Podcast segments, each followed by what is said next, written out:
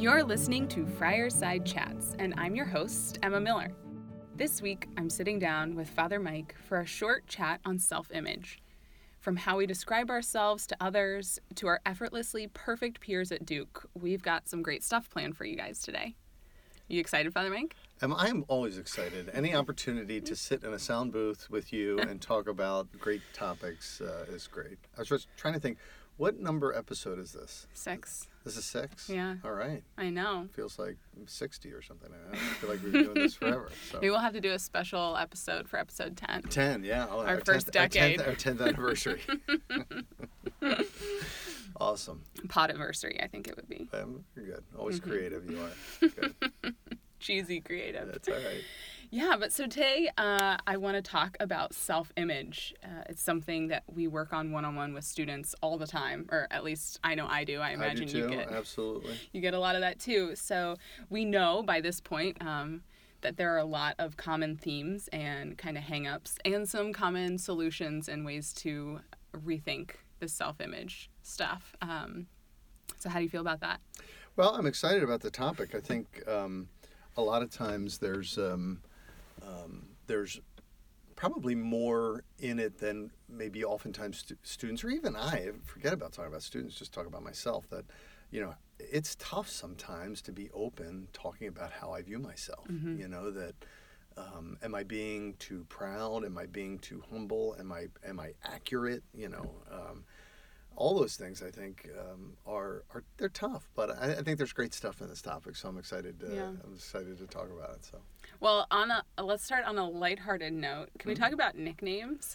yeah, you know, talk about uh, a topic that sort of reflects self-image as sometimes imposed upon us. You know, I think I remember. Uh, I I know um, oftentimes people have nicknames that. Uh, that they love, and then they're. I think most people probably don't like their nickname. I, I don't know. I probably should do a poll or something to find that out. But what is uh, your like your Well, I- preferred nickname and your most loathed nickname? Well, you know, it's interesting here at Duke. Some of the students, not, not all, I, I, I see it, I hear it less and less. So I think when I first got here, um, I started to be called. I was being called Fromy, Mm-hmm. F R O M I, Fromy, and I think where they, well, I know where it came from. My predecessor, Father Joe Vetter, they called him Frojo. yes, and so we did. uh, that was some goofy student probably made that up and and so when I came they just morphed that into because Father, Mike, right Fro Mike mhm. uh, Fro me so um, so some st- students still call me that I think some students call me that they have no idea why they call me that. so I, that's fine. I, I could yeah, that that doesn't bother me but I do remember as a kid uh, I went through a, a like a, maybe a a little bit of a stage uh, maybe i was i don't know 11 or 12 or 10 or something like that where, where i was a, a little chunky. And and some kids uh, i think it was one kid in my neighborhood started calling me doughboy. Oh, boom no, huh? Yeah. That's terrible. that was awful. Yeah i didn't like it. I didn't like it so Oh, but no one called or even before that i used to have a doughboy imagine that and then before that um, i used to have a buzz cut as a kid and my sisters would love to rub my head you know the hair on my head just that, that kind of yeah. and and uh, they would call me fuzzy muffin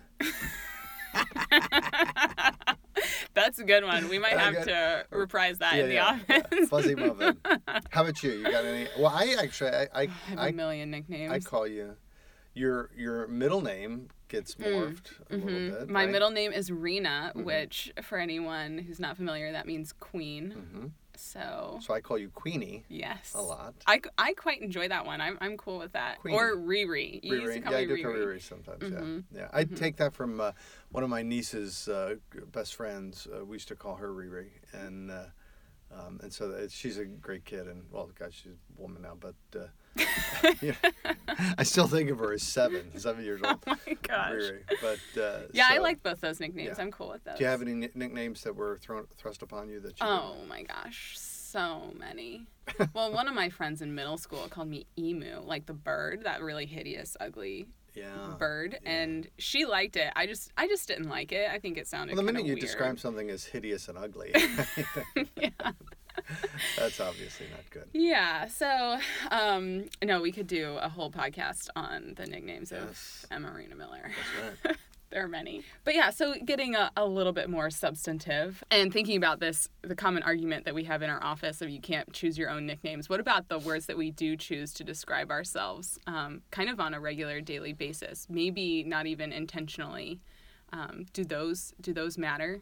Yeah, I mean, I, I, I think a lot of times um, those ways of describing ourselves tell us maybe more than they tell other people how we see ourselves. So if we're talking about self image, uh, just by our response to the question, how's it going or how are you, you know, um, I, I think the words that, that most come out of our mouths right away are within the first couple sentences. And it dawned on me uh, a number of years ago. I was I was embarrassed by the fact that um, I, I, I started noticing that my mom, when I would when I would talk to her on the phone, I would I would hear her say things like, "I know you're you're so busy.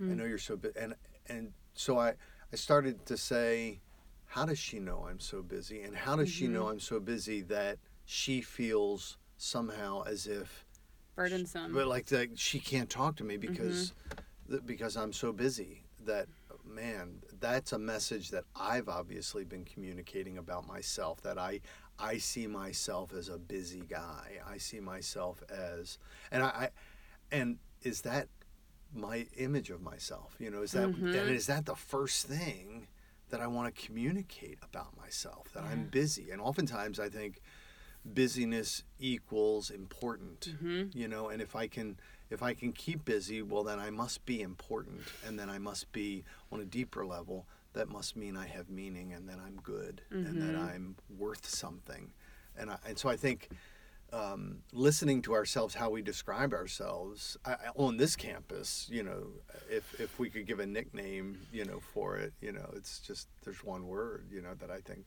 what would you think would be the one word that everyone uses what stress? stress yeah exactly But as you're saying this, I'm like mentally going through a checklist. Like, oh my gosh, do I like my loved ones?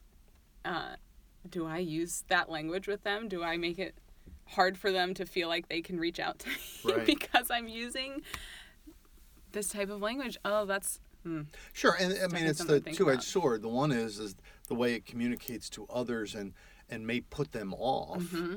but the other is what is that really saying to me about me? You know, about my own image of myself, and do I have to validate my self Mm-hmm. worth by this image that I have of myself? Mm-hmm. And I think that's the that's the tougher nut. And and uh, to me, it's less about modifying the language I use to describe myself, and it's more about becoming more comfortable with who I really am, with what what you know, and not just you know, self-image is even that phrase Yeah. is a little bit um, misleading because it it almost um, suggests like a, a representation of myself that may not be the true self. You know what I mean? Mm-hmm. And so my my image of myself is the image of myself and who I really am. Are they the same? That's I think the the life question. And I don't you know I don't think that that that gets answered at age 22 or age 42 or age 82. I think you, you you're constant. We're, all of us are constantly reflecting on that. I think. Mm-hmm. Mm, that's a lot of food for thought for me personally. I'm gonna, I wish I had a notebook with me right now. So Well, you can be- listen to the podcast. That's true. I can, I can just re-listen to us. um, but yeah, before we go on, can we just define self-image for our listeners Yeah. and for me? That's no, and for me too. I, I, I- I think the the definition um, probably uh, is best rooted in uh, our belief about who we are as created in the image and likeness of God. Mm. You know that when I begin to appreciate that who I am is directly a reflection of who God is, wow. That that it blows my mind in a lot of way a lot of ways. It takes the pressure off mm-hmm. you know in so many ways. I don't have to prove my worth. I don't have to prove my goodness. I don't have to i don't have to show you who i am mm-hmm. I know that i'm created uh, in god's image and that there's beauty and goodness and holiness uh, in the way God has created me.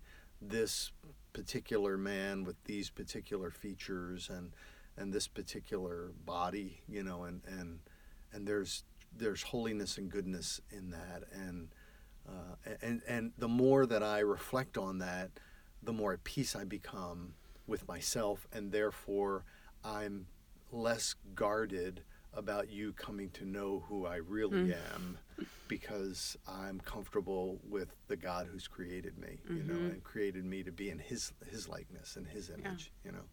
And comfortable knowing and accepting who you you are yourself Absolutely. too. Gosh, Absolutely. I I see that very often. Students who can't even come to terms, don't don't even want to look inward very much to figure out who they really are because they're afraid of what they might find. But when you've got this, when you've got it in the context of you are who who God created you to be, and that doesn't mean you don't strive for improvement in certain areas, but being comfortable with. Sure. At the same time, recognizing that my brokenness, mm-hmm.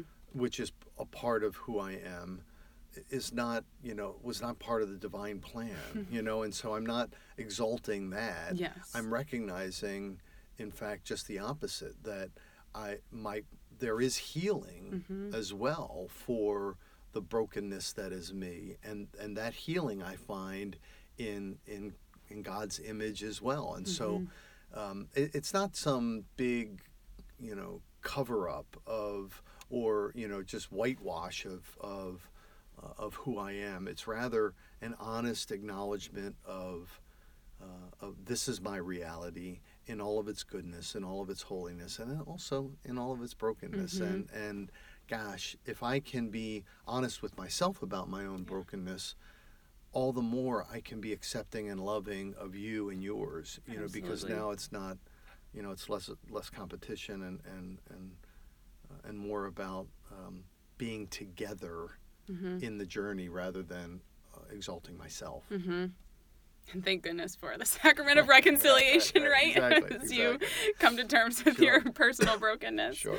Um, but yeah, talking about that, that's such an this idea of our self-image um, being rooted uh, in in Jesus and our relationship with with God is so counter to the way um, I, I, like I thought about myself as a student at Duke. It mm. was yeah. um, I felt like so many of my peers and even my best friends who uh, you know, I think we were open and vulnerable with each other, but still maybe only about certain types of topics and um, there was definitely a pressure to to look like you had it all together, like you were on top of all your stuff while also being like the busiest person ever and I just I did not feel like that at all. Um, right. And so I felt very out of place as a student often. Um, so I just I think a place like Duke is is hard to flip that switch um, on how you where you get your self worth and how you you think about yourself. Um, have you experienced that with students? No, absolutely. I, I, I agree. I think um, there's there's such a competitive spirit in the air that uh, too often um, my image of myself is in relationship to where I see myself, um, you know, sort of versus all of you, mm-hmm. you know, and that anytime we start going down that competitive road to try and better understand ourselves, I, am not sure. I think it's a dead end, mm-hmm. you know, and I, I, think we'll constantly find ourselves uh, drifting without any rootedness because I, if I'm if I'm constantly trying to compare myself to this person or that, what's what's the the proper comparison? Like where where does that where do I ever then say ah okay this is it's in relationship to her or to him that I really get my meaning. Yeah. I, I just think that there's a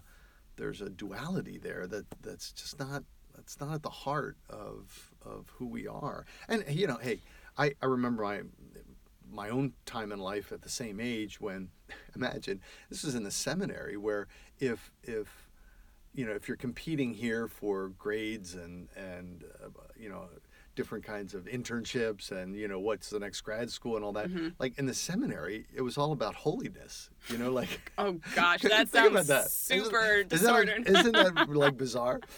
I- and and maybe this was just me. I should probably get some of my old seminary classmates. But you know, I felt this sort of sense of I'm not as holy as they are, and or how can I then show that I'm as holy or holier? You know, and and just trying. It was all in comparison, and that's such a dead end. I'll never forget um, like my first week in the seminary, we were my classmate. There were 23 of us in our class, and we were all sitting uh, in this room, and we were going around sharing our our vocation stories. And I was the youngest one in the class, and that's that's the order they went in for some reason. So I was the last one to talk. And listening to all these other guys tell these like super saintly spiritual stories about their you know their religious vocation, I, I'm sitting there saying, "What am I doing in this room?" Mm, You're like, yeah. I, I, my image of myself by the end of that conversation was, I don't deserve to be here, right? And so I mm-hmm. tell my pretty ordinary, very not, you know, not worthy of a movie, very bland story, feeling like I was nothing. You know, the irony is. Of the 23 of us, you know, there are only five of us left. Like most of those great holy stories are married with kids and doing other things. Wow. And that's not to say like I'm better than them. I'm not saying that. I'm just simply saying that in that moment when my view of myself was all in relationship to how they viewed themselves, it was a downer yeah. rather than a celebration of this is my life. This is how God's touched me. It's how, and and I think our students here they're headed for a similar dead end if all if the only way that they understand themselves is in is in some sort of competition with everyone else. Mm-hmm.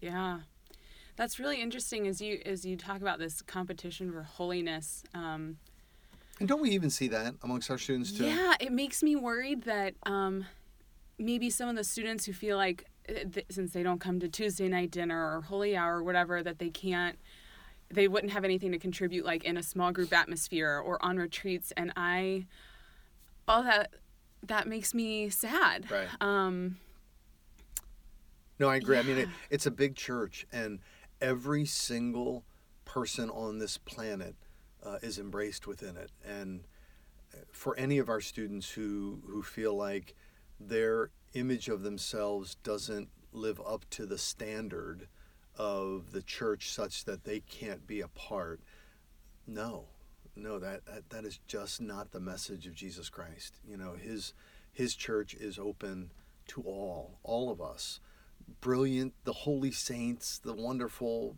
people, and the tremendous sinners, and, and whomever else, um, you know, all, everyone, you know. And so there's not, there's no, there's no litmus test. Mm-hmm. You know, come on in, come on in. You don't have to prove your self-image in Christ. Mm-hmm. You were made in the image and likeness of God. hmm Yeah, you don't have to have the right words. Right. You don't have to be an awesome prayer like Father Mike. You don't have to. you can bubble through your prayers like me. If you guys had heard the prayer before we started this podcast, he was very It was- eloquent. it was I was, was I was beautiful. real down home. No, as- you were great. But yes, thank you. Uh, lastly, I want to touch on uh, there are like you know there's I don't want to say new age, but it's like it's cool to think about. Um, your personal value and how you think about yourself now. So there are lots of articles out there about self-image and self-worth, but I feel like they're all very inwardly focused. Which, as I um, as we're talking here, I feel like that is not not the case for how we as as Catholics and Christians are called to think about our self-image. Um, not so me, me, me. So, what are some uh, maybe practical tips or ideas for ways that we can uh, retool our idea of self-image this this Lent uh, and maybe change that up a little bit? No, great question and great reflection. I think um, selfish is. I, I think true self-image is not first and foremost about chiseling out the most uniqueness, the, the greatest, you know, dimension of uniqueness of me. Mm-hmm. I am unique. You are unique, absolutely. But when that becomes the the driver, Mm-hmm. it ends up having as its end a a very solitary road you know where i am so unique that I I really um, I'm not sure I can connect with you or anybody else because that's how unique my image of myself is. Yeah, you can't Sure. understand me. Right. I can't. You can't You can never understand me to, to be able to connect. I think if we go back to that concept of the image of God, that where we find our unity Mm.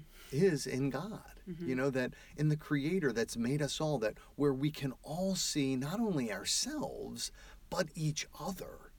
You know, and so Mm-hmm. when I see you, I see God. You know, and so th- that I think is where true self-image uh, is should be directed is more at can I understand myself better so that I can also appreciate the uniqueness of you and the mm-hmm. beauty of you because I see God in you the way I see God in myself. And so for those for whom God is not a reality in their lives, I'm I'm talking gibberish here and I'll never connect with you fully ever because what what would what would connect us? I'm that unique you know what i'm mm-hmm. saying? So i think that's where sometimes the the, culture finds itself at a loss because it it can't connect the dots. It can't uh, it can't supply the the the glue that truly brings humanity and all of creation together as one. Uh, and that's all, only done by the creator of us all. So let us uh, this lent find ways to deny ourselves a little bit and think about that. You know that's not in the language of you know the the, the culture that's talking about exalting the self-image you know mm-hmm. to deny oneself is seen as anathema you Yeah. know to in, in that culture. But rather to deny myself there you have to be comfortable with yourself. You have to accept yourself to mm-hmm. say i can be less so that others can be more so that mm-hmm. i can give of myself more to others. And to me that's the heart of the penitential practice mm. is to say let me not make it all about me. Let me make it about others and in particular the way in which i give myself to the least fortunate the people who are on the margins the most so i think lent is a, is a perfect time to um, to explore self image in ways that are healthy and holy and good, and that uh, allow us to unite more with those who are very different from us, but also very connected to us. Mm-hmm. Awesome. Thank you, Father Mike. Know, thank you, Emma. Um, I Queenie. think that's right. We can we can just call me that for the rest of this podcast series. um, and I think uh, that's a great reflection on on how to think about this through Lent. But I, you know, there's so many different ways to uh, for our students to think about. Uh, tweaking the way they think about self-image over these 40 days. So we'd love to hear from any and all of our listeners about what you might be doing um, to sacrifice as it as it pertains to self-image uh, this Lent. So I, I encourage you just shoot me an email at erm13 at duke.edu. We would love to hear uh, from you what you guys are doing. And thank you for joining us on this latest episode of Friar Side Chats. For more information about the ministry of the Duke Catholic Center, visit us at catholic.duke.edu. Friar Side Chats is supported by many generous donors, students, parents, alumni, and friends of Duke just like you. To learn how you can support Friar Side Chats or any ministry of the Duke Catholic Center, visit catholic.duke.edu backslash support. Thanks so much, everyone, for joining us. Have a great day. Thank you.